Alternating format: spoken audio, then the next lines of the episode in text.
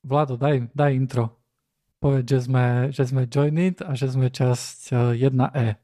Neblázni. Nie, poď, poď, poď, join Herko, pekne. joinit.online. Vítajte pri počúvaní podcastu Joinit. Toto je časť 1E. Máme tu s nami vzácného hostia. Volá sa Vlado. Povedz ahoj, Vlado. Ahoj, Vlado. Výborne, ide ti to. Uh, máme tu aj Dušana. Dušana. Povedz ahoj. Ahoj. A ja som joiner. A chýba nám tu Xperial alebo Matúš, pretože si povedal, že my mu za to nestojíme, hej, akože na čo on bude tu nachodiť nahrávať, on jednoducho zhrabne peniaze a to je všetko. Mudro. Mudro robí. Ja, ja tiež čakám, kedy to príde ku mne. Táto vlna zatiaľ nechodí. Ako peniaze? Rôzne, rôzne aktivity nechodia ku mne. Ale peniaze sú jednou z nich.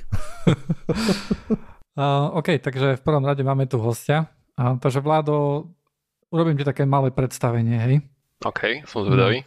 No, no takže Vlado je software developer, ktorý zásadne si, uh, aj napriek tomu, že je alergický, si neberie lieky na chatu, kde sú samé alergény. Hej, lebo on je taký tvrdý človek, on si jednoducho povie, že nie, ja to dám, on tam príde a potom sa to snaží nejak alkoholom premôcť vlastne svoje alergie. A to je, to je všetko, čo o tebe mám. OK, to bolo stručné intro, ale ďakujem. Nemôžem ale... to popriť ani vyvratiť. Ale ne? pravdivé, pravdivé. Vieš, mohol som klamať, ale povedal Áno. som len pravdu. Áno, dobre. Takže trošku nám priblíž, že ty vlastne, e, som sa dozvedel, že pracuješ ako softwarový developer. To bola otázka. Dobre. Um, áno, je to tak.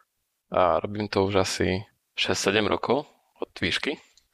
Okay. A je to najlepšie životné rozhodnutie, aké som mohol urobiť. Wow. A tak to za, zatiaľ, zatiaľ teda. Tak ešte a... si mohol byť pornohviezda. No, to je druhá alternatíva. Ešte by ma bavila kucharčina, ale tam by ma asi nezaplatili tak ako víte. Takže mm. zatiaľ som spokojný. A v čom programuješ? A, aktuálne v skale. Akože dostal som sa k tomu síce náhodou, ale bola to trefa a veľmi ma to baví a veľmi mi ten jazyk vyhovuje. Ja som na výške toho prešiel od C cez Haskell, cez PHP až po Java. A v Java som sa nejako zaklincoval na konci výšky, ale potom keď som prišiel do prvej práce, reálnej, nie nejakej brigády, tak tam som sa úplnou náhodou dostal k skale a nejako sa mi zapáčila a stále ju robím. A čo je to tá skala? Ona beží tiež e, v JVM Nuka alebo v niečom takom? Alebo má to vôbec ano. niečo spoločné s Java? Áno, beží to presne, ak si povedal na JVM, čiže okay. Java Virtual Machine. Sice už sú aj nejaké nové veci, na čom to môže bežať ako Graal, ale v princípe áno, je to, je to niečo ako Java, len prednedávnom to ešte bola niečo skôr ako Java na steroidoch, teraz už Java dobieha na featurech a je to taký jazyk, kde sa môžeš rozhodnúť, či chceš robiť viacej OP alebo viacej functional veci. Je to na tebe. A to je taká hlavná výhoda aj nevýhoda, že vieš tam robiť, poviem to tak, že kadejako. Vieš si to robiť ako chceš, to čo chceš robiť. Ale to je zase nevýhoda, lebo keď tu ideš do nového projektu a vidíš ten kód, ktorý ti nie je úplne povoli, tak nie je to príjemné prekvapenie. Mm-hmm. Myslíš, že keď niekto náhodou kodí objektovo a ty máš rád funkcionálne skôr, alebo tak myslíš? A, áno, aj, áno, aj. To je tá hlavná. Sú také dve tábory, sú takí, že niektorí nazývajú, že až sektov, ktorí sú úplne, všetko musí byť funkcionálne, nič nemôže byť mutable, všetko musí byť tip-top. A potom je taký tábor taký opačný, že bereme skalu ako lepšiu Java v odzovkách. Mm-hmm. A keď náhodou prídeš do toho druhého tábora, tak potom sa len usmievaš a praje všetkým pekný deň.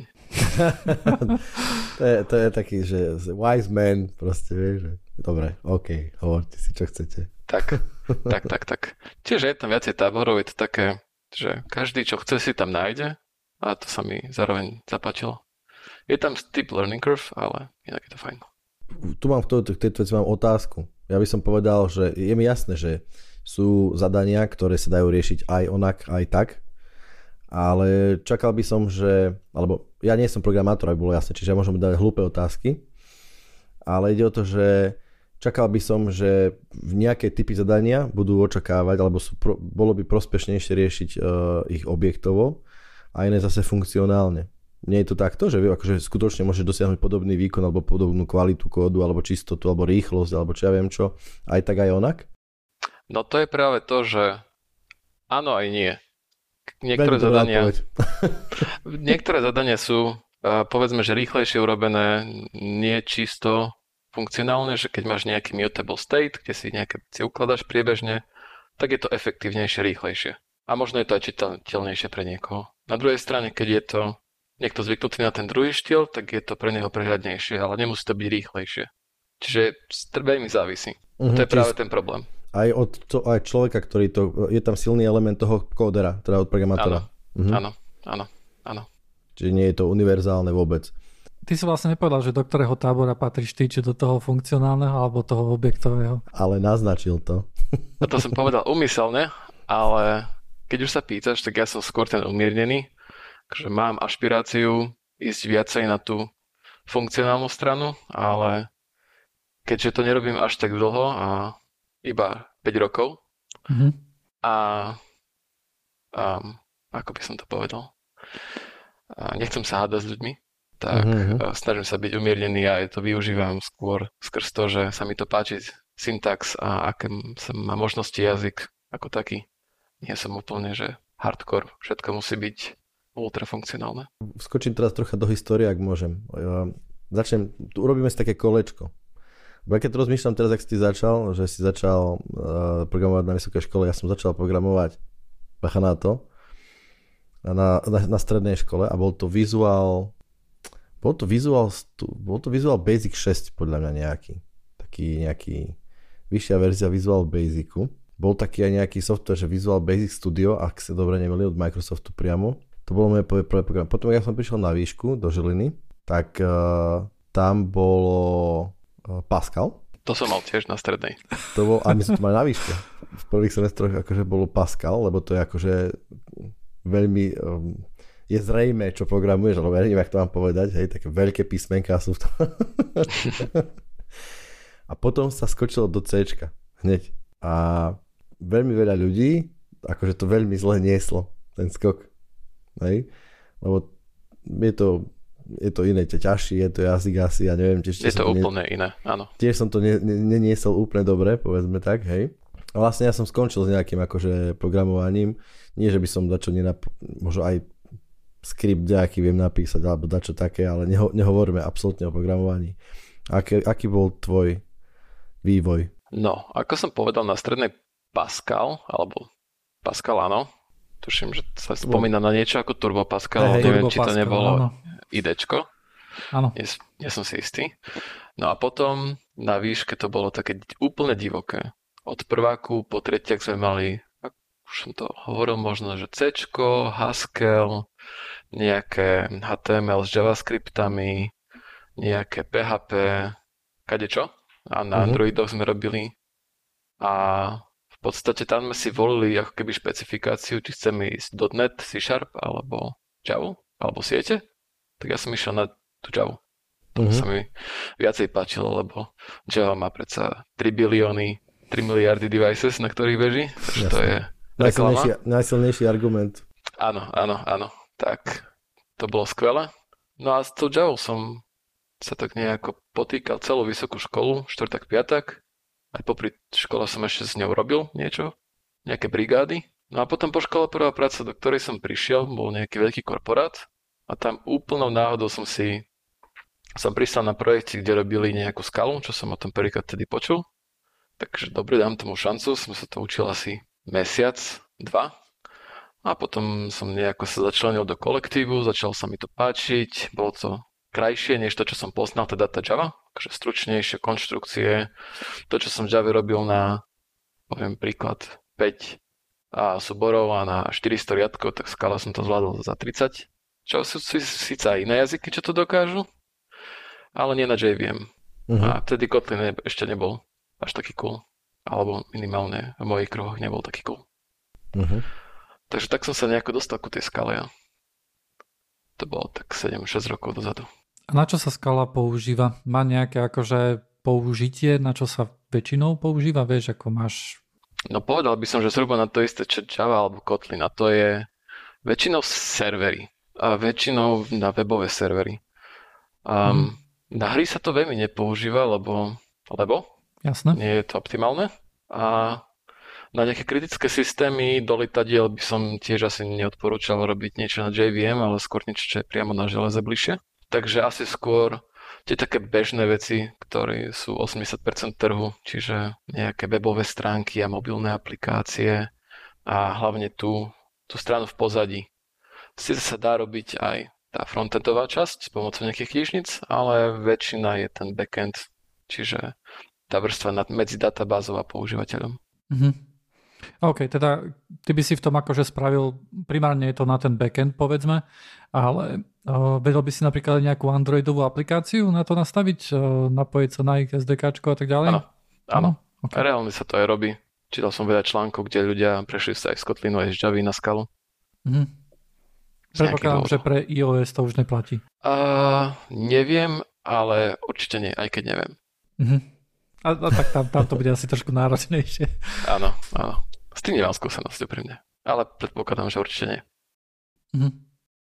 Ešte ty povieš, Jonier, tvoje kolečko, aby sa to, to ukončilo. Ako si liezol programovacími jazykmi? No, my sme mali na... Ja som vlastne začal s didaktikom, tam bol Basic A. Uh-huh. Uh, tam som vlastne začal aj prvýkrát niečo s assemblerom, takým didaktikovským, hej. Uh-huh. Potom na škole som mal samozrejme Turbo Pascal, ale tam skôr ako bol Excel a Word, hej, akože žiadne také programovanie, to som tam veľmi nezažil.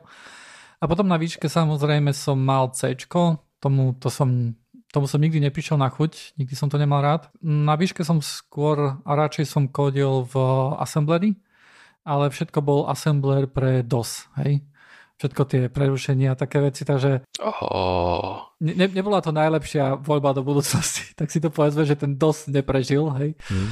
Ale uh, potom, potom vlastne dlhé roky nič, hej, akože to bol maximálne skriptovanie bež, hej, akože, vieš, akože to je také, že raz začal som niečo chytil, niečo som sa začal učiť, nejaké veci som robil v PHPčku, PHP som robil asi dosť také na, najväčšie veci, čo som, čo som kedy robil. No a potom dlho nič.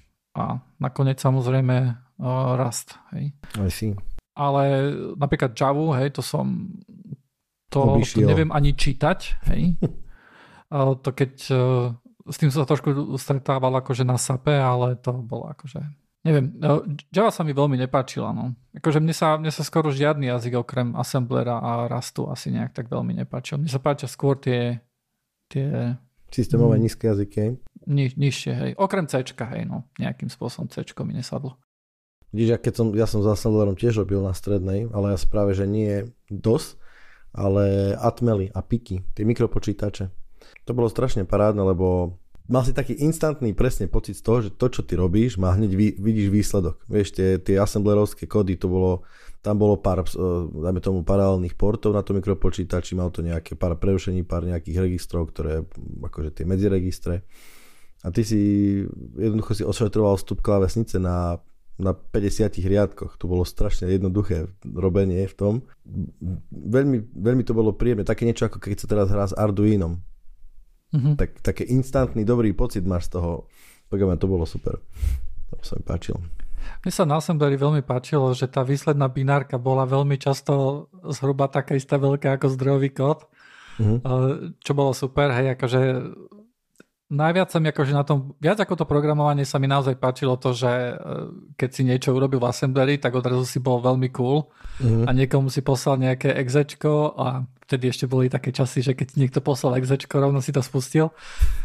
A uh, bol to akože kresliaci program, kde si videl myškou chodiť a kresliť, hej, a malo to pár, akože pár bajtov, myslím, že to určite to nemalo ani kilobajt, hej, to, to asi nie.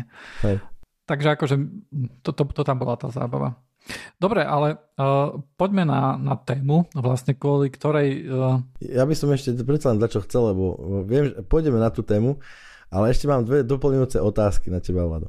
Lebo na, z teba mám pocit, akože taký veľmi, musím povedať, príjemný, lebo ja mám pocit, že to programovanie pre teba skôr hobby ako robota. Trafil som sa aspoň blízko? Uh, áno, aj nie. Zase. No. Baví ma to, určite áno. Kvôli tomu som to aj chcel robiť, aj študovať. Ja som si vlastne sám si vymyslel, že tam chcem ísť na tú výšku uh-huh. a mhm. chcem to robiť. A stále ma to baví. Ale v tej práci to nie je vždy úplne také rúžové, ako to teraz hovorím. Jasne, tá práca čiže... má svoje úskaly, ale áno, baví ma to strašne. Hej, čiže dá sa povedať, že, že náplňou, akože tam, kde, dajme tomu, pracuješ, tak tam to nemusí byť úplne také super zábavné, ale chápeš tomu, že to musíš spraviť a že aj tam ti to niečo dáva. A ty, s tým súvisia moja druhá otázka, že nájdeš si čas aj mm, na také, že mimo pracovné programovanie, povedzme? Domáce projekty a zábavky? Povedzme domáce projekty, zábavky, nejaké, vieš, my sme my vždycky na, uh, počas adventu tak sa strhne taká, to je taká milá vec podľa mňa celkom, že Advent of Code je, hej. A tak sa snažíme akože pokodiť každý v tom, čo vie pozliepať nejak. Ale sú rôzne také, neviem, ako to nazvať, challenge po internete, vieš, mm-hmm. že mhm. máš, dáme tomu ten, že najkomplexnejšia hra v Java pod 1 KB, alebo nejak, vieš, také tie, alebo najobskúrnejší, vieš, také, takéto veci, ktoré chápu, nejak chápu. by tam mohli challengeovať, že zúčastníš sa takéto niečo niekedy? A nie, takéto niečo nie. Ja som skôr taký, že si vymyslím vlastný nápad, uh-huh. čítaj startup, ktorý začnem robiť dva dní a potom sa na to vybodnem, lebo zistím, že je tam milión úskalí iných a stratím motiváciu. Čiže nie, ak challenge, tak jedno dvojdňové by sa možno aj niekedy skúsil vlastne, ale nemám žiadnu históriu, skôr také zábavky na deň, dva. OK, čiže to máš o deň, dva väčší výdrž ako ja. Wow, super. to ja sa musím pochváliť, chalani, že ja každý projekt, ktorý začnem, si na skvál vyberiem taký, ktorý stihnem nakodiť za jeden deň a urobím nejaký uh, minimum viable product, hej, akože niečo, čo vie, na čo, na kde, na čo poslať a potom sa už toho nechytím, ale funguje to, hej, akože niečo som urobil. Tak to ťa musím zamestnať ako produktiaka. Pre mňa. Jedno, jednoznačne, jednoznačne. Um, ináč u vás pracujete nejakým, no, ja som nikdy nerobil ako taký softwarový developer, akože tiež uh, je to taký môj sen, že raz by som to, keď vyrastiem, chcel by som byť software developer. Akým spôsobom sa tam pracuje? Predpokladám, že máte nejaký Scrum alebo niečo také? A dostaneš napríklad, že urob funkciu, ktorá má taký vstup a taký výstup, alebo ako to funguje? Ako, to ako ti dajú sen. robotu? To by bol sen. Keďže to, na čom teraz pracujem, už má roky uh-huh. a mhm. už to nie je ani startup, ani malinká vec, tak väčšinou uh, viac ako polovica mojej pracovnej náplne je fixovanie bugov. Teda dostanem častokrát screenshot, že tu je niečo pokazené. Príď na to čo. A je to potom také hra na Sherlocka Holmesa, ale keď si odmyslím bugy, kde musím hľadať v kode a simulovať si veci, čo sa tak asi mohlo stať, tak väčšinou sú tie úlohy, aspoň u nás, viacej biznisové.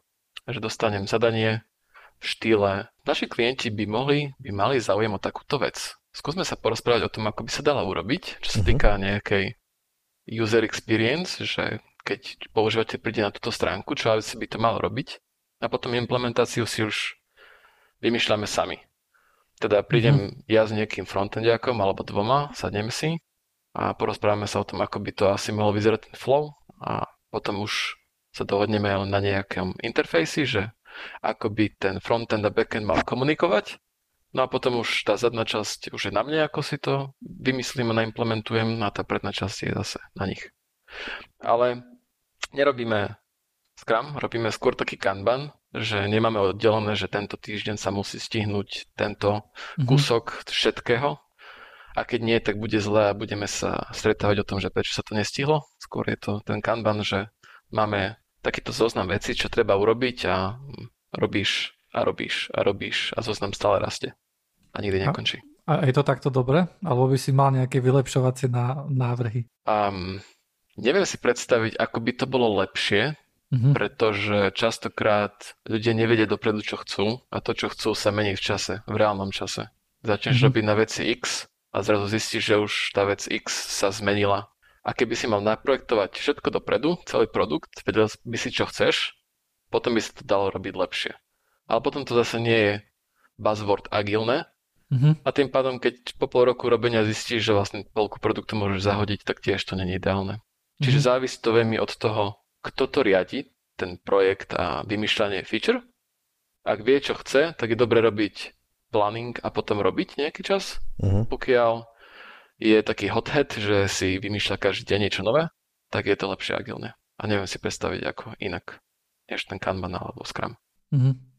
OK. To mi príde ako veľmi zaujímavé, pretože keď na tým rozmýšľam, tak či onak prichádzaš, vieš prísť o veľa akože zdrojov alebo prostriedkov, hej?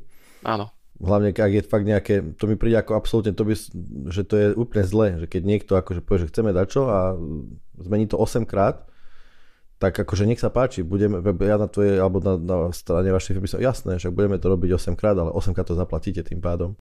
Áno, ako tu nejde o peniaze, tu ide o to, že koľkokrát robíš to isté a koľkokrát už sa ti nechce robiť Aha, to isté, to jasné, a koľko času tým zaberie. Mhm, rozumiem, čiže Hej, a, a je pravda, že asi to nie je také úplne najpríjemnejšie, keď, keď robíš na niečom a zrazu to, čo si robil 3 mesiace, môžeš zahodiť, lebo hm, OK, Áno. musíme robiť niečo iné. Hej, Áno, rozumiem. Ale po 5 hm. rokoch si niekedy rád, že to môžeš zahodiť a robiť niečo iné.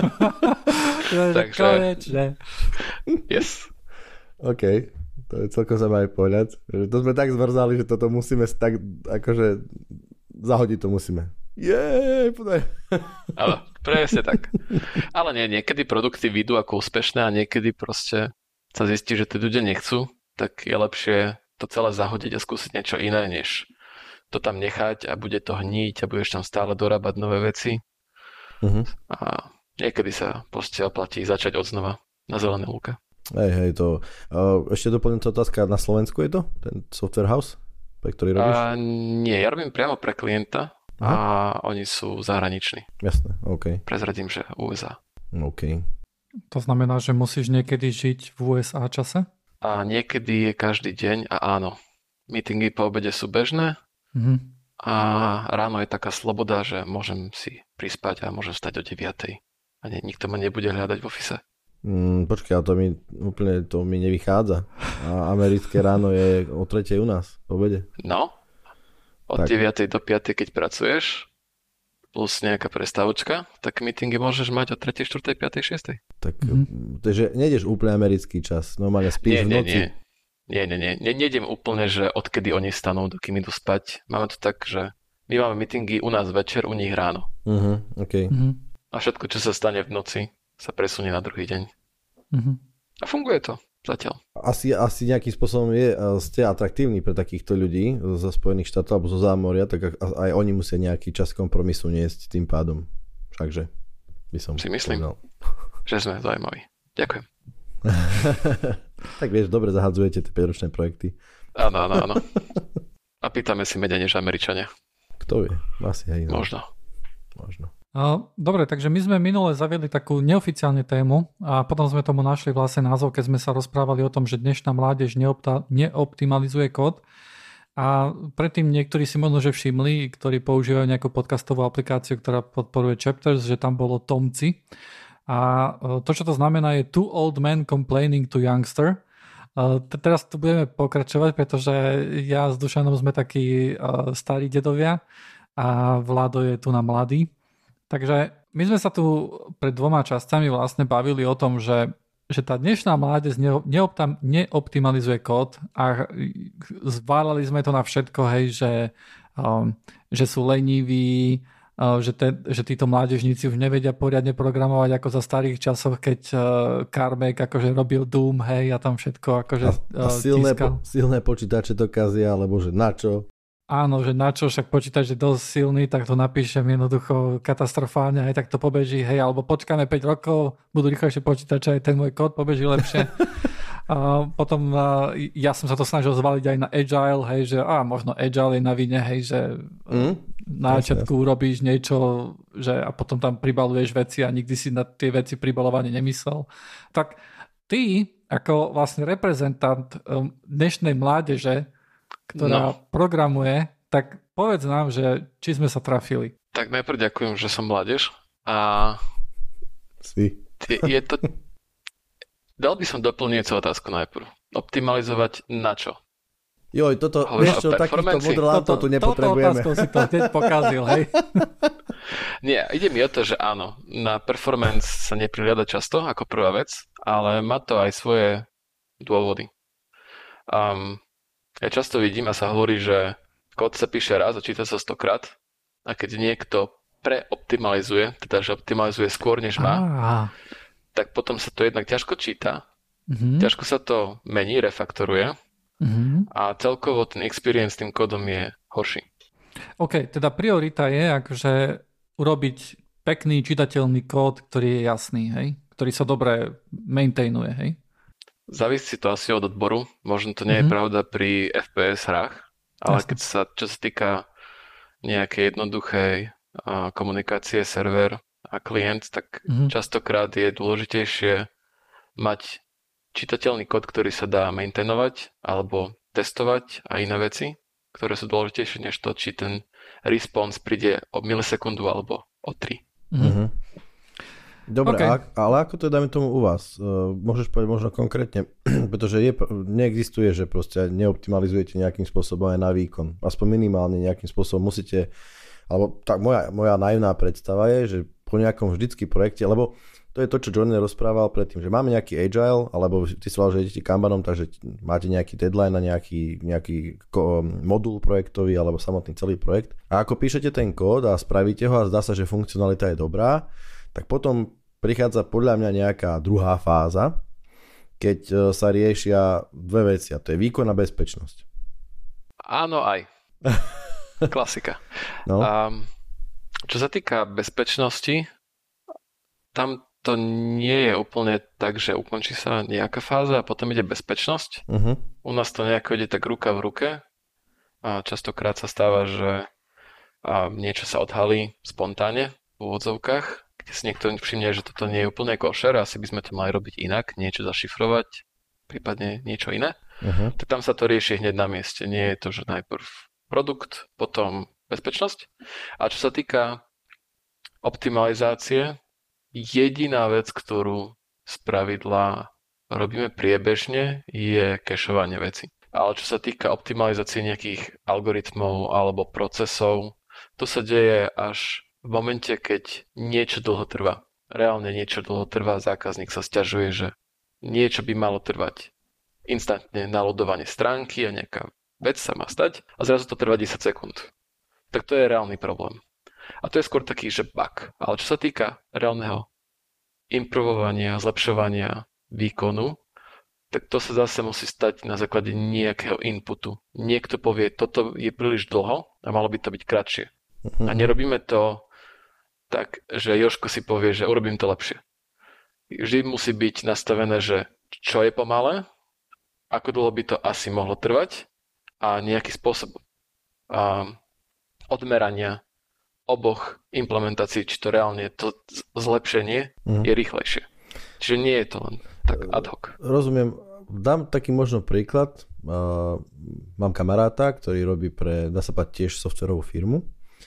A oni, oni majú za sebou veľmi produkt, ktorý je kontinuálne vyvíjaný niekoľko rokov. Ten produkt je v princípe určený do nejakých firiem. Je to ako keby softwarový komponent, ktorý každá firma potrebuje. Ale on samozrejme potrebuje škálovať s veľkosťou firmy. Hej? Áno. A narazili teraz na, mm, na bottleneck, ktorý ako keby, e, ako sa povie úzke hrdlo, výkonnostné, že z, nevedeli prečo, zrazu jednoducho dosiahli nejaký strop. Hej? Uh-huh. A keď sme sa o tomto presne rozprávali, tak to bolo tak, že No, že ako jasné, že my sme, išlo to teda nazad na vývoj a vývojári začali robiť nejaké, vymysleli si nejakú sadu uh, benchmarkov, alebo teda akože testov, ktorými začali testovať jednotlivé komponenty a videli, a teraz vôbec si budem vymýšľať, dajme tomu zápis do databázy, bol veľmi pomalý ten modul, ktorý sa nejak staral o prácu s databázou, pri zápise bol nejaký pomalý, hej. Tak ho museli prepísať a do istej miery to spustilo keby trocha lavinový efekt, pretože zrazu ten komponent bol veľmi rýchly, hej, hej, a iné komponenty, dajme tomu, ne, nedodávali tomuto komponentu tak, ako bolo mhm. treba a tak ďalej. A tak uh, viedla sa diskusia, že, že, že či je presne, že či je dobré vždycky písať kód tak, aby bol aspoň zhruba čo najrýchlejší, aby to samozrejme nestalo veľa peňazí. V tom zmysle, že koľko ako keby energie stojí urobiť rýchly, akože optimalizovaný na performance, na výkon, hej, ten kód. Tak vo vašom prípade, lebo ja mám teraz pocit, dajme tomu, že tieto vysoké jazyky, oni sa hodne spoliehajú na knižnice. Áno. Hej, že tam 80% vecí využívaš knižnice a tak, alebo to som, tie percentá som si úplne vymyslel. A, a ty už len tú funkcionalitu nejak jednoducho lepíš a samozrejme nejakým spôsobom ju akože zväzuješ.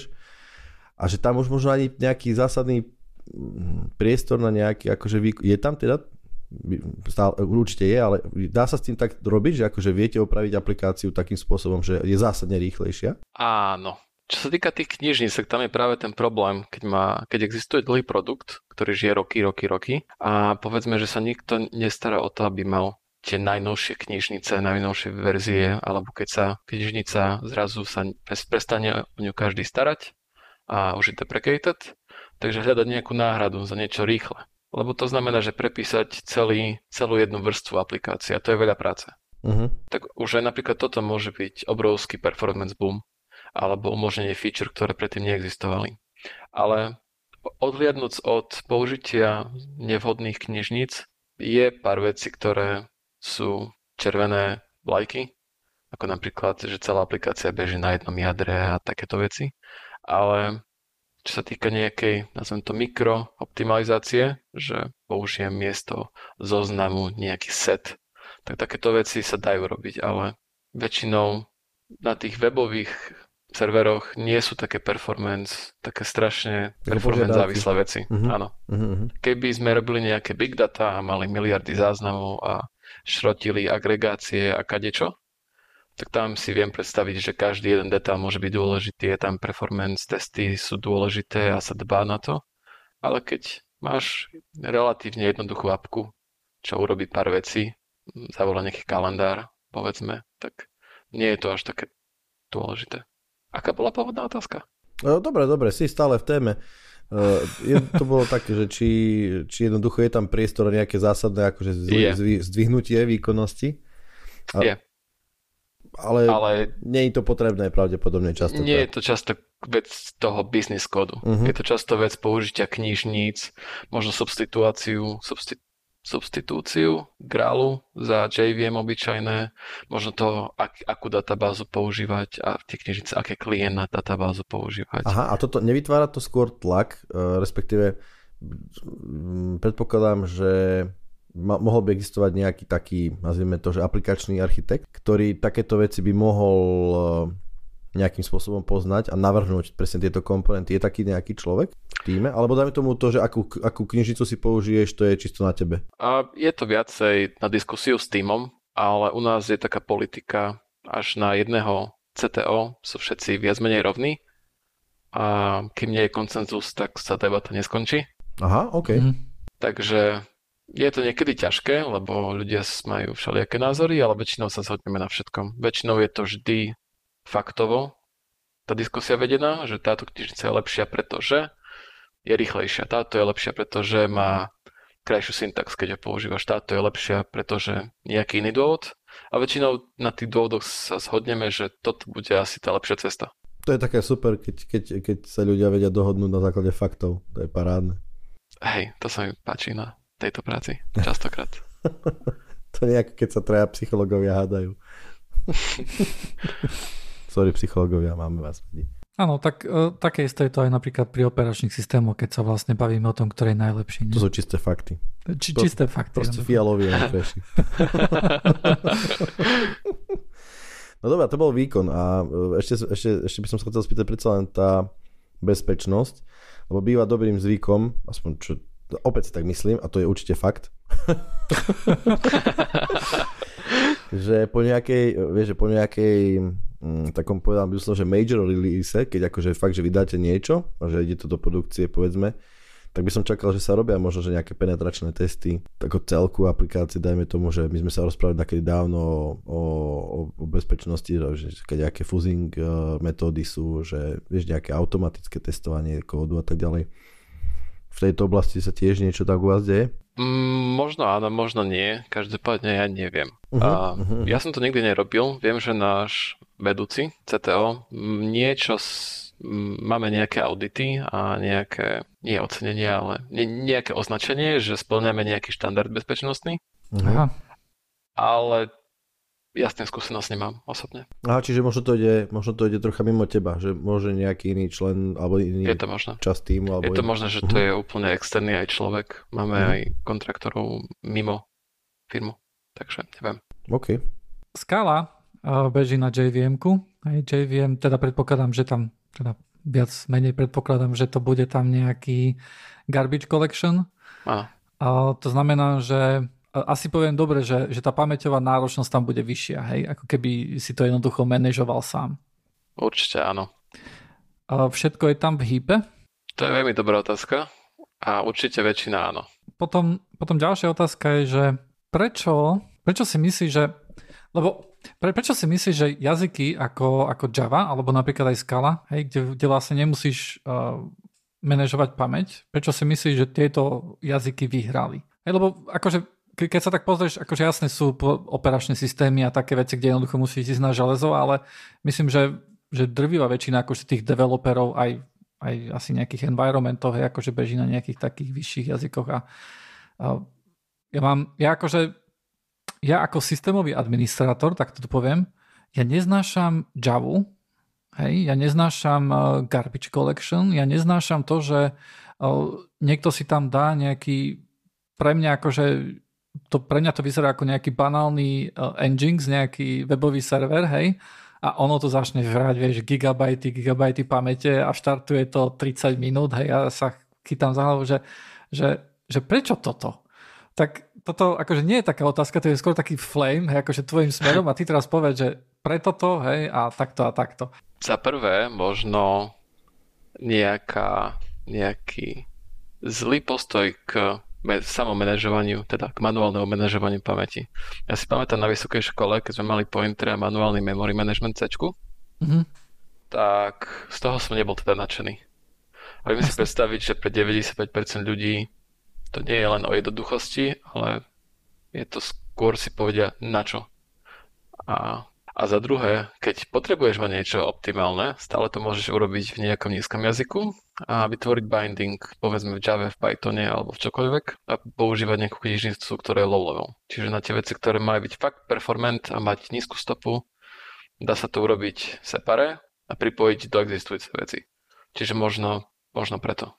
Ináč, čo sa týka, sorry, že nejako skáčem do reči, som čítal včera alebo predčerom, že bola nejaká, lebo zase Vlado rozprával presne o C, a že vlastne ako manuálny memory management proste spôsobuje problémy, hlavne s, bezpečnosti, s bezpečnosťou. Google releaseol nejaký paper, kde hovoril o tom, že 70% e, problémov, ktoré majú Chromiu a v Chrome, je kvôli tomuto, špecificky presne kvôli tomuto. Hej? Že sa zle ošetruje pamäť, bla bla bla. Roz, roz, rozoberali, že by sa implementovali nejaké mechanizmy, na automatickú správu, alebo teda nemanuálnu správu pamäte, tak ako je v raste, ale že by to spôsobilo veľký, e, veľkú zmenu layoutu C, že by to bolo nekompatibilne spätne. Čiže by to, určite by to bolo dobre, ale spôsobilo by to veľa problémov. E, hlavne čo sa týka tej spätnej, spätnej compatibility, dajme tomu. Asi to potrebujú, neviem prečo. To len tak som skočil, lebo som toto presne, ako teraz Vlado spomínal, že uh, je to téma stále. v skale tým, že tieto akože memory problémy, tým, týmto sa vyhýbaš, hej? to je akože tým, že programuješ v skale, tak jednoducho ten management memory odpadá a nemôžeš mať double free alebo niečo také, hej, nejaký security issue kvôli tomuto, tak tam akože je nejaká iná časť, povedzme, že bugov, s ktorými sa väčšinou stretávaš, čo sú tam nejaké logické chyby, alebo... Áno, väčšinou je to ošetrovanie knižníc tretich strán mm-hmm. a business logika hlavne. OK, to ma zaujíma, že keď akože ošetruješ knižnice tretich strán, znamená to, že komituješ mm. priamo vývojarovi, alebo vy urobíte ohýbak na rovnátko u seba? To druhé. To druhé. to je pecka. Hej. Okay. Máme napríklad nejaký klient, ktorý robí veľmi zázračné veci, tak potom musíme stále na to myslieť na milión miestach v našom codebase, že toto by malo robiť to, ale nie úplne. Tak na to treba vždy myslieť. A mm-hmm. robíte to tak vždycky, alebo sa niekedy akože aj e, podielate na vývoji týchto akože verejných knižníc? No, no, spomínam hlavne nejaké knižnice, nejakých veľkých vecí, ako je Salesforce a takéto. Mm-hmm. Čiže tam sa s tým veľmi nedá nič robiť, lebo na to sú naviazané systémy, ktoré sú staré, no nechcem povedať 10 ročia, ale dlho. Jasné. A keď niečo zmenia, tak spätná kompatibilita môže byť problém. Uh-huh, uh-huh. Lebo môže byť nejaký kód, že ráta s tým bugom a vďaka tomu bugu funguje, nie? No, že takto to, tak. je, to je presne tak, že, že ty keď má, každý, každý má implementáciu svojho narovnávatka, tak tým pádom presne tá zmena v tej knižnici to rozbije. Hej, ale ak, ak by každý vlastne tu, akože sa snažil opraviť tú knižnicu primárne, tak by to bolo v konečnom dôsledku by to bolo lepšie asi. Možno, hej. Um, ďalšia otázka v skale, keď keďže nemusíš manažovať rámku, tak si predstavujem, že multithreading je úplne že easy, zadarmo, hej, jednoducho chytíš, spustíš v dvoch threadoch dačo a nemusí sa starať a všetko môže na, tú ist, na tie isté dáta šahať a nejak to zázračne funguje. Je to takto? Dajme tomu, že áno. Keďže tam sa snažíme a vo všeobecnosti sa snaží nemať žiaden mutable stav, tak ti nevadí, že sa šaha na tie isté dáta, lebo nikto ti ich nezmení. To Jasne. je veľká vec. A druhá vec, že existujú niečo sa volá, že thread pooly, kde povieš, že chcem mať 16 threadov a nech týchto 4000 vlákien si s nimi robí, čo chce. Mm. Čiže je to relatívne easy. Treba byť síce trochu opatrný, ale nie je to náročné, povedzme. OK, OK. To znie good. Takže počkaj, akože ja to rozumiem tomu, že Scala je akože dosť dobre bezpečný jazyk? Samozrejme. No akože z hľadiska, z hľadiska toho, že tam nebudeš mať také chyby ako v C, hej, tých 70% Jasne. chýb, tak e, áno, v skale ich nemáš, lebo nemenežuješ rámku. Uh-huh. Uh, takisto tam tým pádom nemáš race conditioning, nie? A môžeš mať, ale, ale nie je to časté. Dobre, Aspoň ja sa s tým nestretávam. Povedzme, že s mutexom nemôžeš nič robiť, kým ho nelokneš, hej, alebo niečo také. Mm, pravdu povediac, nevidel som žiaden problém zatiaľ.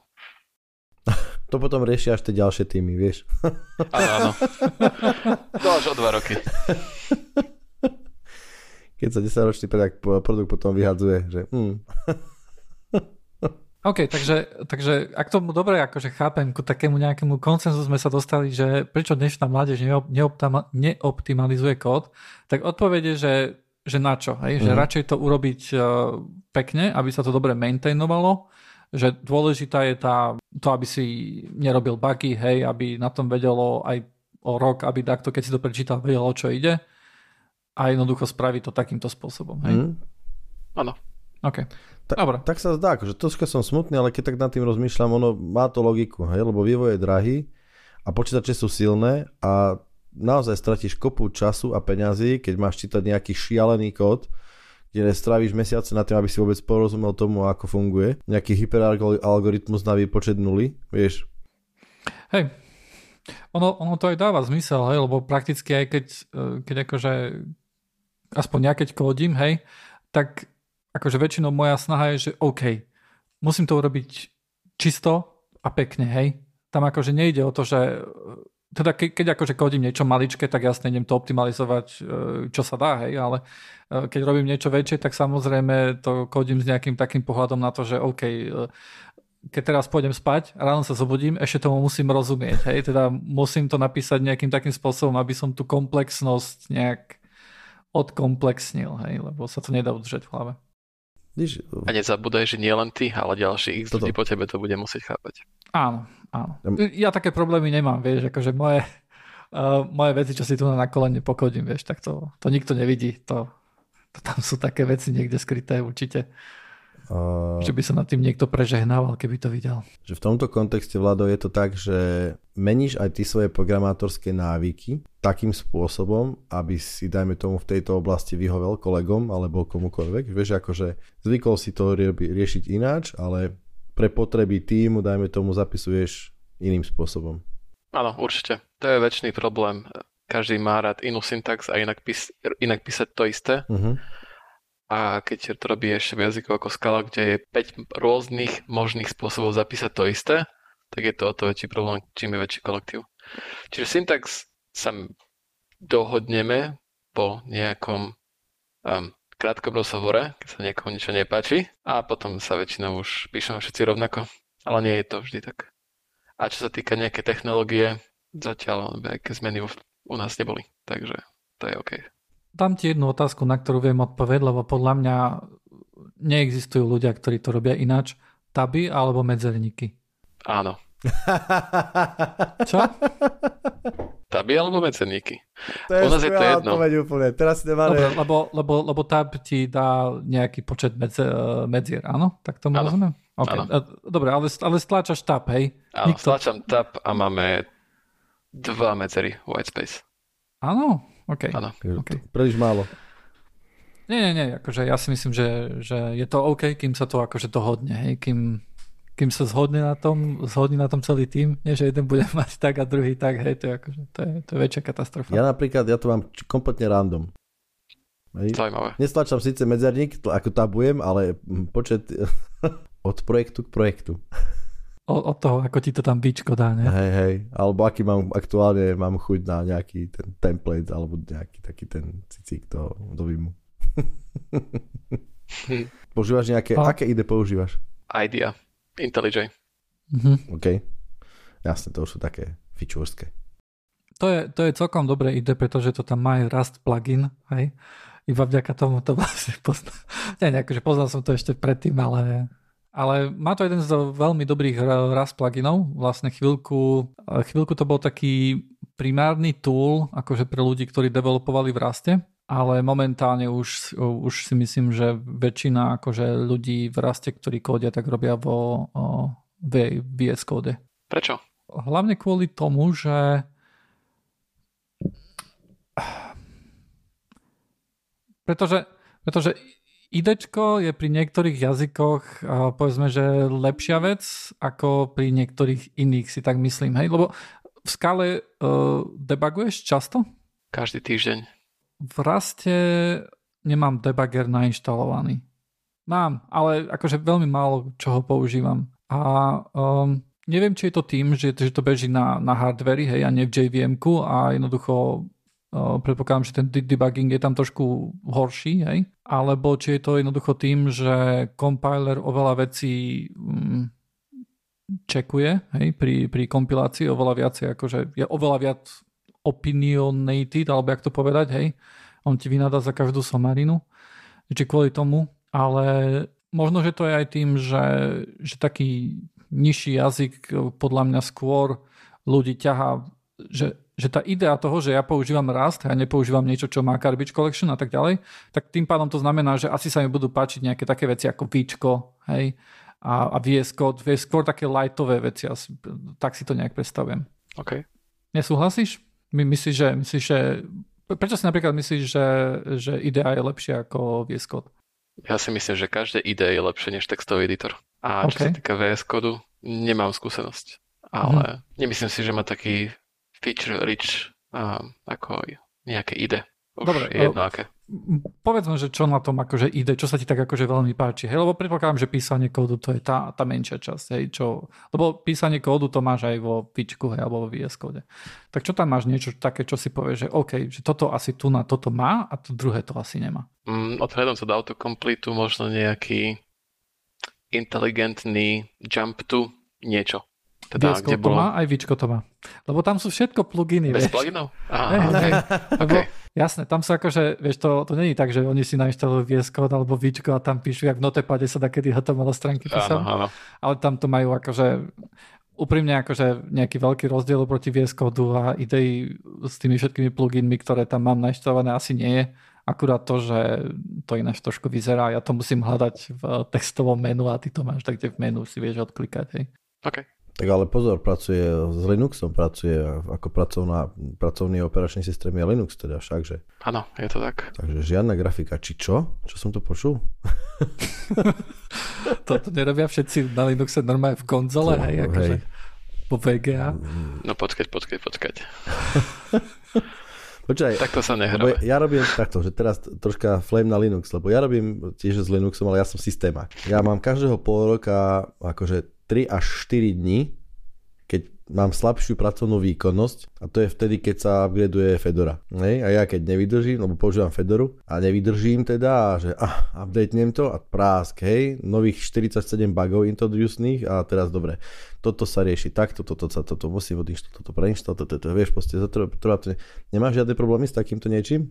Ja som lightweight Ubuntu user, čiže nie. OK, čiže proste ten, to ide, je stabilné, ide to, nemení sa Áno. to, Áno. Bože, to je krása. Sem tam je nejaký bug, ale často sa to dá vyriešiť klikom tlačítka revert to previous version, uh-huh. čo urobí za 10 sekúnd a Jasné. funguje. Jasné. Všetko.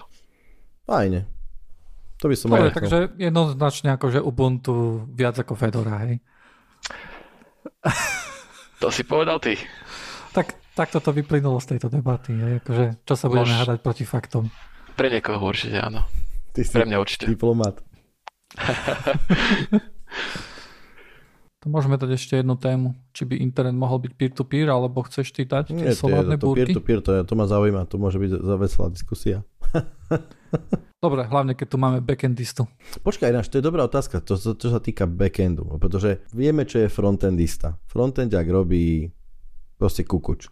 Áno. Dobre tomu rozumiem, keď poviem, že, že na strane backendu, teda to, čo beží, ako to, tam je tá business logika, procesná Áno. logika, dajme tomu, alebo... Väčšinou. Niečo sa dáva na frontend, niečo sa dáva na backend, ale zvyčajne je best practice dávať buď na jedno, na druhé, nemiešať veľmi mm-hmm. a zvyčajne je to na backende. Lebo tam by som presne povedal, že ak niekde má dochádzať, poviem to tak, že je mi jasné, že aj vo frontende musíš akože kódiť hej, že nelepíš proste známe veci, ale akože fakt programuješ niečo. Ak niekde dochádza k takému, že musíš používať fakt akože zásadne logickú, logiku potrebuješ programovať, tak je to na tom backende. Čiže tam dá sa povedať, že hlavne na backende vznikajú, ak si to dobre tak predstavujem, takéto logické chyby, ako si ty pre chvíľku rozprával, že čo opravuješ, je to, že buď opravuješ logické, akože workflow Väčšinou, chyby, áno. hej, no a v tom prípade ale môže nastať taká vec, že ak mám komplexný kód, a ho potrebujem opraviť, tak tá aj oprava môže byť dosť komplexná častokrát, nie? Zvyčajne aj je. To znamená, že, že tvojou opravou chybu môže dojsť akože do zásadnej zmene, nie síce akože výstupu, ale logiky internej, nie? Áno, áno. To je často to, že fixovaním jedného bugu vzniknú ďalšie tri. Áno, áno. A to, to, to musí byť ale dosť časovo náročné. Aj teda aj to, že keď, eh, dáme tomu, neopravuješ svoj kód, ale opravuješ niekoho iného kód, tak e, z opravy nejakého malého úseku logického zrazu opravuješ celý modul, dajme. Zvyčajne to není až takéto extrémne, zvyčajne je to logická chyba úplne malinká. Mm-hmm. Príklad, mm, človek, e, zapíšeme mu e-mail tam, kde má mať rodné číslo. Vymyslím A tak to nie je logická chyba, to je skôr... To je logická to je chyba. logická chyba? To, to, to, to, aha, ja som skôr myslel, OK. Som, to, to je to skôr také typo, by som povedal. Typo by to bolo, keby to bol e-mail miesto mail. Hej, hej, jasné. Ale, ale áno, akože je to v princípe logická chyba.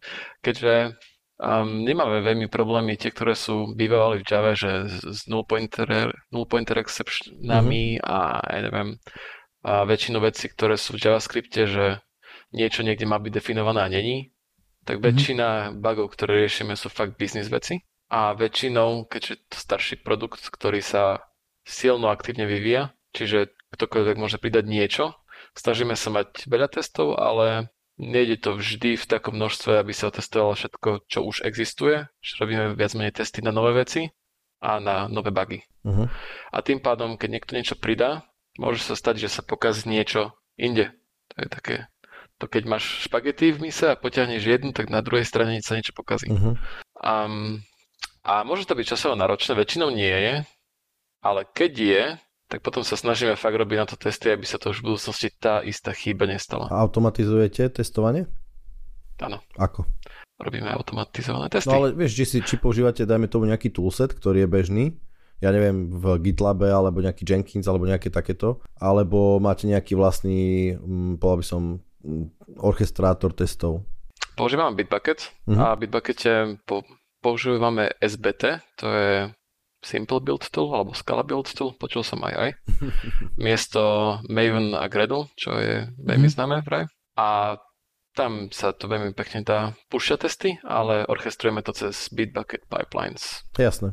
A tam nám bežia nejaké unit a integračné, čo sa týka in-app. A plus máme ešte nejaký iný suite testov, ktoré sú UI testy, že všetko, čo vidí user, tu klikne, tu niečo napíše, tu sa niečo stane. Aha, to, a, ale na... a to je tiež automatizované, ale. Áno, to je tiež automatizované. Okay. Ale to už nie sú backend testy, to už je že celý workflow. Jasné. Od frontendu až po backend.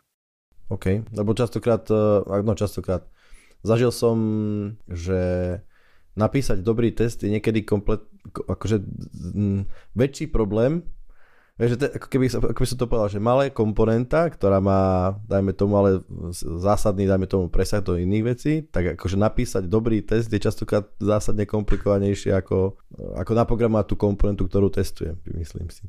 Áno, áno. A tam sa dá práve ten väčší dôraz nie na optimalizáciu performanceu, ale na to, aby to bolo testovateľné, maintainovateľné a čitateľné. Mm-hmm. Presne tak. Aj to je možno odpoveď, prečo, prečo neoptimalizovať, pretože chceš to mať naozaj jednoduché aby sa to dalo automatizovať všetko, aby to bolo nejak dedičné, tie testy dajme tomu, aby boli dedičné a tak ďalej. Robíte pair programming? A čo si o tom myslíš? Robíme pair programming, keď, no, najprv nejaké mini intro. U nás to funguje tak, že každý človek má nejakú časť codebaseu, nejaké use case, ktoré, o ktoré sa stará viac menej. A keď príde niekto nový do firmy, tak vtedy sa robí pair programming v zmysle, že príde nový človek, nerozumie niečomu, tak si sadneme spolu cez video sadneme, on niečo robí a pýta sa otázky. A ja mu odpovedám, a prečo, čo a ako. Ale pre chlapca neznalého povedzte, čo to je pre programming. Um, je to nejaká odnož tzv. extrémneho programovania, kde dvaja programátori sedia za tým istým kódom a spolu sa snažia niečo nakodiť spoločnými silami. Uh-huh. Ono sa to tam aj strieda, hej, že napríklad jeden deň kódi jeden a druhý deň kódi druhý, hej, napríklad ten, ten prvý pozerá, hej. Alebo sa stredajú po káve. Alebo sa stredajú po káve, áno. A t- účelom, účelom toho je akože urobiť čo najviac kódu za jednotku času, alebo... Nie, nie, nie. nie. nie, nie. To, to je práve že veľmi neefektívne, lebo vlastne platíš develop, dvoch developerov na to, aby si vy, vygeneroval jeden kód, alebo jak to povedať, hej? Uh-huh. Um, ale um, myslím, že tá idea tam je, že ten kód by mal byť lepší, hej? Uh-huh. Malo by tam byť menej bugov, myslím, že, že tak sa to hovorí, neviem, či to akože nejak aj podložené dátami, ale taká je tam nejaká idea. A ešte mám otázku. Um, dokumentácia. Kód je dokumentácia. Aj, aj, Sandmail style. um, inak, testy sú dokumentácia, ale okay. máme nejaké Confluence a máme aj nejaké iné tooly, kde máme nejakú, ale že maximálne high level dokumentáciu. Mm, okay tu je taký úplne zjednodušený flow, čo má niečo robiť tým pádom, že user klikne sem, stane sa Áno, niečo veľmi high level a potom tak, takéto je output. Ale kód má byť self-documented a featurey majú byť test documented. Môj názor, súkromný. Nie je to objektívne. Čiže aj, tak, aj to tak u vás vyzerá? Že keď sa pozrieš do kódu, tak ti akože je zdokumentovaný u vás? Je napísaný tak, že by si mal vedieť prečítať a to by mal byť rýchlejšie než dokumentácia.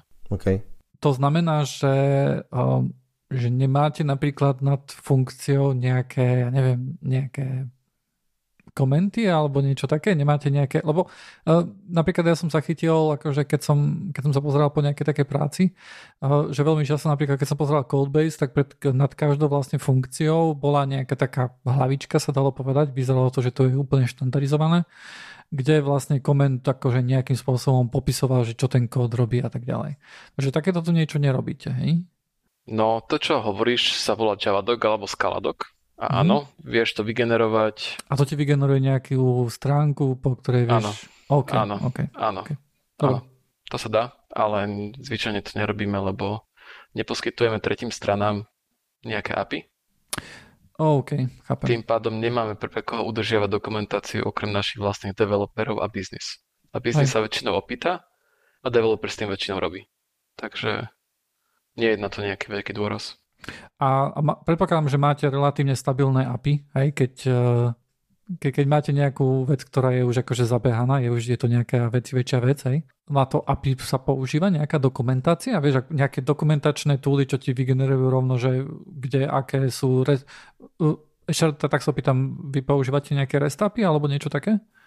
Um, pýtaš sa, ako konzumujeme vonkajší content alebo ko, ako dávame content vonku my? Um, skôr sa pýtam na to, že keď ty robíš backend hej, a nejaký no. frontend sa na to napája, tak akým spôsobom sa na to, akým spôsobom je tam tá komunikácia? Um, čo sa týka tohto, asi väčšina vecí je zdokumentovaná niečo, čo sa volá Swagger okay. a, väč- a menšina nie je zdokumentovaná. O Swaggery by mohla byť vlastná diskusia, to bude asi lepšie posnúť nejaký link, ale v podstate pre tých, čo poznajú JSON, tak povedzme, že YAML je niečo podobné ako JSON, veľmi zjednodušene. A v tom sa dá zdokumentovať, ako vyzerá nejaký endpoint, to znamená, že či je to postget niečo, aká je celá cesta a aký má payload, aký má response. A toto sa dá vygenerovať jednoducho z kontrolera priamo z kódu a niekde to máme a niekde nie. Závisí, ktorý rok sa pozeráš na daný kód, z ktorého roku, mm-hmm. kto to robil a, a tak ďalej. Ale to sa vygeneruje zo samotného kódu, hej? Áno, v ideálnom a... svete a už niekde aj áno. A, a to je kvôli tomu, že používate nejakú lípku? Nejakú, nejakú knižnicu zase, áno. OK, OK. Áno, Ona zoberie datové klasy, zoberie nejakú cestu a z toho vygeneruje mm-hmm, krásny jasne. dokument. Aha, tým pádom ty akože, očakáva sa tým pádom, že nejakú formu aj písania toho kódu tým pádom musíš zachovať, aby tá knižnica, dajme tomu, to dokázala parsovať alebo nejak vhodne s tým pracovať, nie? Áno, ale našťastie nie je tam žiadna špeciálna manipulácia. To, čo existuje v core jazyku, dajme tomu, tak ono to vie spracovať a vie uh-huh. niečo vygenerovať. Okay. Je to veľmi príjemné. Dobre, ne, nejak sa nám nedarí, akože vôbec sa nám nedarí držať sa tém, lebo akože tá, tá, tá debata akože veľmi zaujímavé mi to príde sa s tebou baviť. Ale skú, skúsme ísť ďalej, hej. Um, mal, uh, ty si vlastne Myslím, že to bolo v minulom podcaste alebo v predminulom, keď som si to zapísal. Dušan, ty si hovoril, že, uh, že tá idea internetu bola skôr taká, že by mal byť peer-to-peer uh-huh. hej, a že teraz je to skôr také centralizované, že máš veľké servery, hej, máš jednoducho, všetci idú na, všetci idú na YouTube, hej, uh, nemáš nie je to tak peer-to-peer, hej, no. ako, ty si to povedal, ako, ako bola nejaká pôvodná predstava. Dobre hovoríš, dobre si spomínaš. Dobre. A, A teraz otázka je, že, že keď vlastne mal byť peer-to-peer, tak prečo nie je? Mm. No tak prvé, čo ma napadlo, alebo tak napadá, je mm, adresný priestor, ale to je asi blbosť. Hej, lebo... Ja myslím, že, že málo IPček je, hej, a preto, ok, sú za na tom ľudia, hej, aj my sme za na tom nejakým a tým pádom. Hej, nejakým spôsobom to. Potom druhá vec, čo ma napadá, je bezpečnosť, ale, ale to už tiež padne asi z IPv6. Be, bezpeč, bezpečnosť padne? Ja neviem, ja mám taký, ja mám taký, ja som si 10 čítal, my sme boli taký na takom školení, že IPv6 a bolo to perfektné. A v ňom normálne v nejakom aj RFCčku sa hovorilo, že akože IPv6 je definitívny internet, endpointy sú reachable, bodka. Obmedzenie tohto paradigma je jediné host, akože firewallom. Teraz si zober, že na toto proste nie je internet pripravený. Môj, môj vypínač proste nemá firewall. Ani tlačiare nemá firewall. A IPv6 tam teda má už dobrých 10 rokov. No dobré, ale tak firewall môže mať na routeri. Aký router? Tak uh, dobre, nejaký, nejaký firewall, hej, ktorý bude, ktorý bude akože tam, kde si mal predtým krabičku routera, hej, hej. hej, tam bude teraz krabička firewall. Nebude tam hej. len switch? A, no nie, pretože ISP ti tam dá firewall, či chceš, či nechceš. A, a všetko toto, že všetko bude rutovateľné, to, je, to, to sa jednoducho podľa mňa nestane, lebo tak ako internet na to nie je pripravený, tak ISP to jednoducho nedopustia. Áno, jednoducho. áno, akože biznis, biznis jednoznačne tlačí do toho, aby sa takéto veci nediali, aby bola vždy rozdelený, že konzumery a providery. Je tam... Ale tak ide aj o bezpeč... ako ide o tú bezpečnosť. Áno, ja neviem. Hej, lebo bezpečnosť, si predstav, si, že... že niekto si nainštaluje no? Windows XP a má za 5 minút má zavierený komp, hej, tak... No ja ti poviem, moja posledná skúsenosť taká, čo som si riešil z internetu, bola taká, že dostal som nový router a tento router bol, je štandardne v akože v router móde. A ak som klikal, tak som klikal, tak som proste nebol schopný sa prepnúť do bridge módu. Čo je prvá podmienka, hej, že ja nechcem proste, aby device, ktorý nemám pod kontrolou, mi robil tieto veci. A musel som zavolať providerovi a on povedal, že jasné, že pre tých, ktorí chcú to dať do bridge módu, tak my mu to prepneme. Čiže ISP sa v princípe stará celkom o, tvoju, o, akože o bezpečnosť, lebo tak to aj potom vyzerá že kadejaké domáce zariadenia sa zúčastňujú na bodnetoch a v terabajty tečú po internete len tak halabala. Ale akože späť ku core otázke, že, že mal by byť internet peer-to-peer, no on, on bol tak pôvodne akože projektovaný podľa môjho názoru. Vieš, dakedy, keď uh, poštové servery boli bez autentifikácie a všetkých 7 webových serverov bolo v, vieš, na nekryptovaných, lebo na čo, hej, tak neexistoval content provider a content uh, consumer, vieš. Ale s tou IPv6 by sa to tak zase mohlo stať, vieš, akože doma máme gigabitové linky, máme silné pripojenie, máme elektriku, no dobre, tak už nie je úplne zadarmo, ale proste solárne panely, vieš, že nič nebráni mať doma malé datacentrum, ktoré, z ktorého budeš uh, provadiť svoje dáta alebo svoj content. Prečo je Joinit na web supporte a prečo nie na nejakom peer-to-peer networku? Lebo status quo platí. No dobre, ale vieš, akože povedzme, že my sme tu na veľký tečkári, hej, máme uh, veľké okuliare, veľké bajúzy, hej, a veľké, veľké brady. Um, prečo my jednoducho nemáme podcast na peer-to-peer networku nejakom, hej, pre, prečo? Lebo si lenivý, lebo si si povedal, že za, za, na dva kliky proste máš, máš webovú stránku na internete s DNSom so všetkým, hej, je to komplexná vec, ktorú ti ten content provider uľahčí tak, že to zvládneš. Nie, že by si to nezvládol aj bez toho, ale musel by si si doma rozbehať eh, webový server, robiť akú aj firewall nastaviť, DNS, bla bla bla, presmer a tak ďalej a tak ďalej. Hej. Byť na internete nie je úplne med, medlízať, povedzme si, hej. A o toto sa ti ten... Vieš, aký mám upload? Veľký. Ja si myslím, že malý. Áno, ja nemám symetrickú linku, hej. To sa od Orange napríklad ako Fibernet, tuším, potrebuješ mať nejakú firemnú a toto hm, firemný program, alebo ako to nazvať. Hej, no ale toto som, aby si ja mal... som toto presne riešil, že toto je čisto artificiálne. Hej, že technologicky tam už nie je problém, keď neviem, že Jeepon má nejaký limit, hej, nie som si teraz úplne istý, že či áno, či nie, ale v princípe by to nemal byť problém. Tá linka by mohla byť symetrická. Tá asymetrickosť vznikala, keď boli ISDN a ADZ linky. Hej, lebo to boli rozdielne páry, myslím dokonca, ktorými tebe, tebe tiekol downlink, akože k tebe do domu a inými, iným párom liniek ti to odchádzalo. Hej. Tam bol nejaký normálne fyzický limit, prečo ty si mal nes, e, ako keby asymetrický internet. A, a myslíš, že tam sa to stalo? Ne, ne, už že... ne, ne, nie som si úplne istý, či to je dôsledok alebo príčina. Ale mám pocit, že teraz akože nie je technický problém na to, aby si mal symetrický internet. No ale je tam nejaký ekonomický dôvod, nie? Za peering platíš viacej za upload ako za download, nie? Alebo to tak už nie je? Nebolo to tak, aspoň mi sa tak zdá, že bola, kedy to tak nie, bolo. Peering hej. je jedna vec, skôr že transit je druhá vec, vieš. Hej, že ide o to, že povedzme si, že ako fun- čo je peering? Peering je to, že aby, dajme tomu, uh, Slo- na Slovensku sú providery internetu, ktorí kvôli tomu, aby nemuseli platiť tranzitnú konektivitu, hej, tak si povedal, že spojíme sa všetci v Košiciach a Bratislave a naše siete prepojíme. Hej, už tu na Slovensku, aj ty máš doma možno peering, vieš, ty so svojím susedom, hej, uh, nemusíš ísť, on má uh, ten Orange, aj ty máš Orange, hej, tak nejdete cez ich serverovňu, ale idete len ten switch, čo máte dolu v pivnici, možno. Asi nie úplne, ale vieš, proste ide o to, že sa skráti tá cesta. A peering robí to isté. A tým pádom pre slovenský content, povedzme, je to úplne jedno. Tam je paušál, ten sa platí port, gigabitový port stojí 500 eur mesa- e, ročne, hej, vymyslím si, pre, pre toho providera a to je všetko. Čo môže byť drahé, je uh, tranzitný prepoj. Hej, čiže zahraničí. Obyčajne, dajme tomu na Slovensku, ti to dodáva, ja neviem, v princípe 6 providerov veľkých, hej.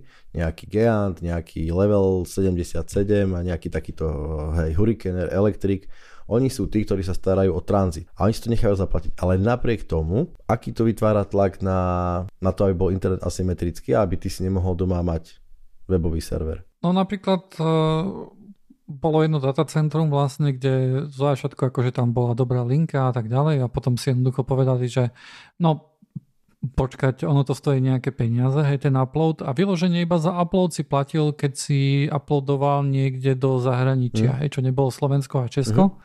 kde jednoducho boli akože tie peering networky nejaké porobené a keď si niečo chcel jednoducho niekde inde uploadovať, alebo keď si mal jednoducho zákazníkov z Francúzska alebo z Kadial, hej, tak tam si odrazu už mal nejaký limit a nad ten limit, keď si sa dostal, tak jednoducho si musel, bol si pilovaný. A to platí aj teraz, vieš, akože ako ty, chceš si dať server do, na, na Slovensku do datacentra, tak ty budeš mať, dajme tomu v paušale, budeš mať Československo, Aha. budeš mať Európu rozdelenú a budeš mať rozdelený ostatný svet. A máš takto aj download limito- Ale to je, limitovaný? to je len, to, to je upload, download dokopy. Ne, ne, nerozdeľuje sa download a upload. Skutočne? Mm-hmm.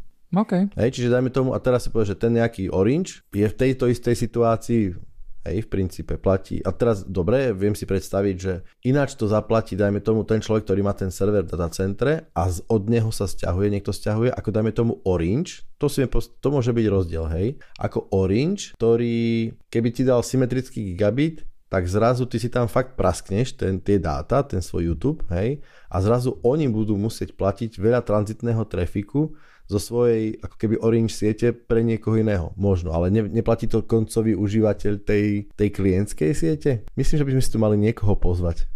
Ono, vieš napríklad download, hej, download, vieš napríklad niekto chodí na YouTube, hej, tak máš cacheovacie servery u seba v datacentre ako USBčkar, hej, takisto tam máš nejaký Netflix cacheovací server. Pri uploade to také jednoduché nie je, hej. Tie dáta jednoducho potrebuješ skôr či neskôr uploadnúť a to nevieš až tak dobre manažovať, mm. možno, že aj v tom je rozdiel. Možno, a, a v princípe ťa, akože rozmýšľam, či, ten, či je fakt rozdiel, keď mám, keď ja odtiaľ z domu sa pripájam na zahraničné servery alebo sa niekto zo zahraničia bude pripájať ku mňa a ťahá dáta preč. Tak akože asi tam nejaký rozdiel bude a bude to mať nejaký finančný, ale nevidím kde. Možno v tejto keške to je celkom dobrý akože hint, že tie dáta sa proste zo severu stiahnu ku mne len raz a potom už tá, ten tranzitný trafik sa neplatí, lebo už sú blízko, ale keď idú odo mňa, tak, tak sa kešujú na rôzne miesta na svete, alebo vždy sa musia stiahovať. A, čo tam asi bude. Mali by sme si niekoho pozvať. Ináč, e, vieš, prečo podcast e, nie je na peer-to-peer networku? Lebo žiadny peer-to-peer network dobrý nie je, podľa mňa. Torrent, Povedzme torrent, si, že my to, potrebujeme to, torrent, mať... Torrenty. Nie, nie, nie, sorry. Cez, cez torrenty nemôžeš uh, distribuovať nejaký podcast, nejaký dynamický obsah.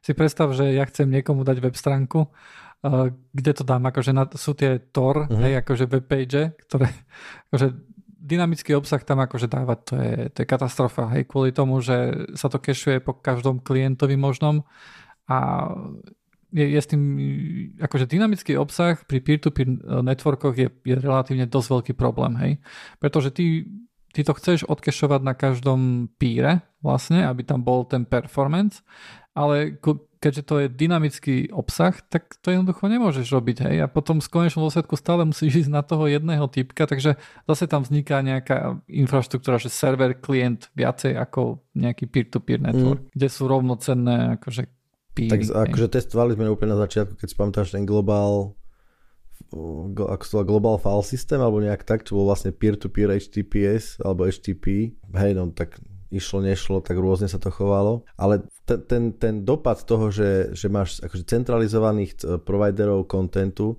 je nepríjemný v tom, že sú teda akože intenzívne pod kontrolou, vieš. Hej, ja tebe, a možno, že je to akože problém, ktorý je viac menej vymyslený, pretože nič, nič nebráni v princípe fungovať sám sebe stačne. Hej, len nemáš možno tú performance, nemáš ten výkon, ktorý by si potreboval, alebo kvalitu linky, alebo tak ďalej, ale áno, v princípe ti nič nebráni fungovať úplne 100% pojenie od eh, veľkých providerov priestoru a data, akože mimo datacentia, tak to poviem.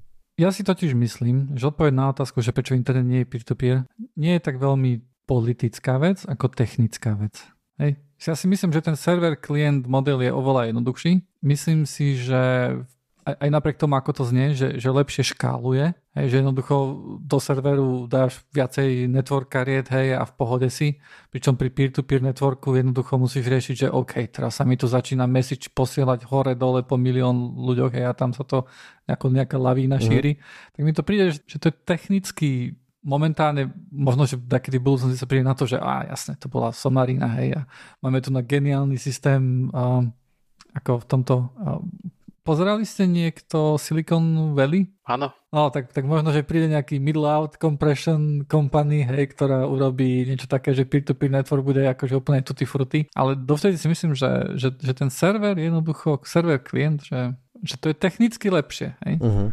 Nie, nie, je to, nie, je to polit, nie je to ideolo, ideologicky lepšie, hej, akože tiež by som bol rád, keby všetci sme si boli rovní a každý by mal trošku YouTube u seba, ale vyzerá lebo to také, tak akože do istej miery, však ako to je v princípe, lebo server, vieš, boli také, že katalógy, niekedy dávno na internete, na internetu boli proste katalógy. Ty si sa akože prihla, subscriboval do katalógov a, a boli neboli prehľadávače internetu, Á, ale boli katalógy. A ty keď si chcel svoj server proste zviditeľniť, čo si, a nie, že nehovoríme o serveri, proste svoj, svoj peer, tak povedal si, že OK, toto je môj pír a toto sú služby, ktoré poskytuje, alebo ktoré, to sú tieto veci, ktoré tam sú. Hej. Ono, ono teraz myšľam, či to na to není úplne tak, že, že, že sa ten server klient vždycky je do, nie, do istej miery, vždycky od niekiaľ sa dáta idú ku niekomu, hej. Problém je možno to, že je to tak silno centralizované, vieš, že skuto, vieš, ono to je tak, že piati hráči riešia 90% content servingu, by som povedal. Tak uh, samozrejme Joinit je tam, hej, potom Amazon Web Services. Hej. Potom dlho, dlho nik už. uh, ty ináč, uh, Vlado, ty si zažil také niečo, že na zoznam Vieš, keď si išiel na zoznam, alebo napríklad na, aj na Altavistu ešte, tak si tam nevie, vieš, akože vyhľadávať to bola somarina, hej, však ono to nikdy nič nenašlo vtedy. Ale mal si tam taký zoznam, hej, a tam si klikol napríklad, že neviem, že obrázky, hej, si klikol obrázky, tam boli stránky, ktoré mali obrázky, hej, a potom si mal. Akože také... Matne sa pamätám ešte z nejakej základnej školy možno. No, no. A, takže si to zažil ešte. No, lebo to boli katalógy, ty si si doslova akože ano. subscribol si si stránku do katalógu, že ja mám stránku s obrázkami mačiek. Obyčajne to boli obrázky, obrázky mačkami. Si dal nejaký akože jednu vetu, text a potom si sa objavil v tom zozname, hej. Aj keď akože potom to už bolo ťažké, hej, na taký Yahoo zoznam sa dostať to nebolo len také ľahké. Wow. Jo, ranné, ranný internet bol krásny. Takže v princípe ani neviem, že či by mal byť peer-to-peer. Ideali, idealisticky by som si myslel povedať, že aj trocha je. Nielen hlavne vadí presne to, že no vadí akože je to také troška desivé. Že internet, ako bol, ako bol rovnocenný, naozaj decentralizovaný, tak už to neplatí. DNS to kazí úplne. Dobre, končíme, boys? Či chcete niečo ešte povedať? Ináč veľmi dobrý pokec, uh, Vlado. Áno, ďakujem, ďakujem. Aj z ja sa veľmi dobre kecal. A ešte aj ten druhý Vlado, to je samozrejme. Á. Vieš, my keď sme dve a Vladovia, to je každú, každú pochvalu zoberiem sebe. Áno, áno. Ale aj ďakujem. Jo. A bolo super, kľudne dojdi hoci kedy, no kedy, keď chceš len tak pokecať, alebo budeš chcieť prísť si zanadávať na niečo, alebo svojim politickým spôsobom jednoducho povedať, že no, obaja máte vlastne pravdu, hej. Tak kľudne dojdi a, a radi ťa tu privítame opäť. Ďakujem, určite, možno. Dobre, a tým sa lúčime, takže zatiaľ sa majte, uvidíme sa, alebo budeme sa počuť o týždeň. Čaute. Čau. Ahoj.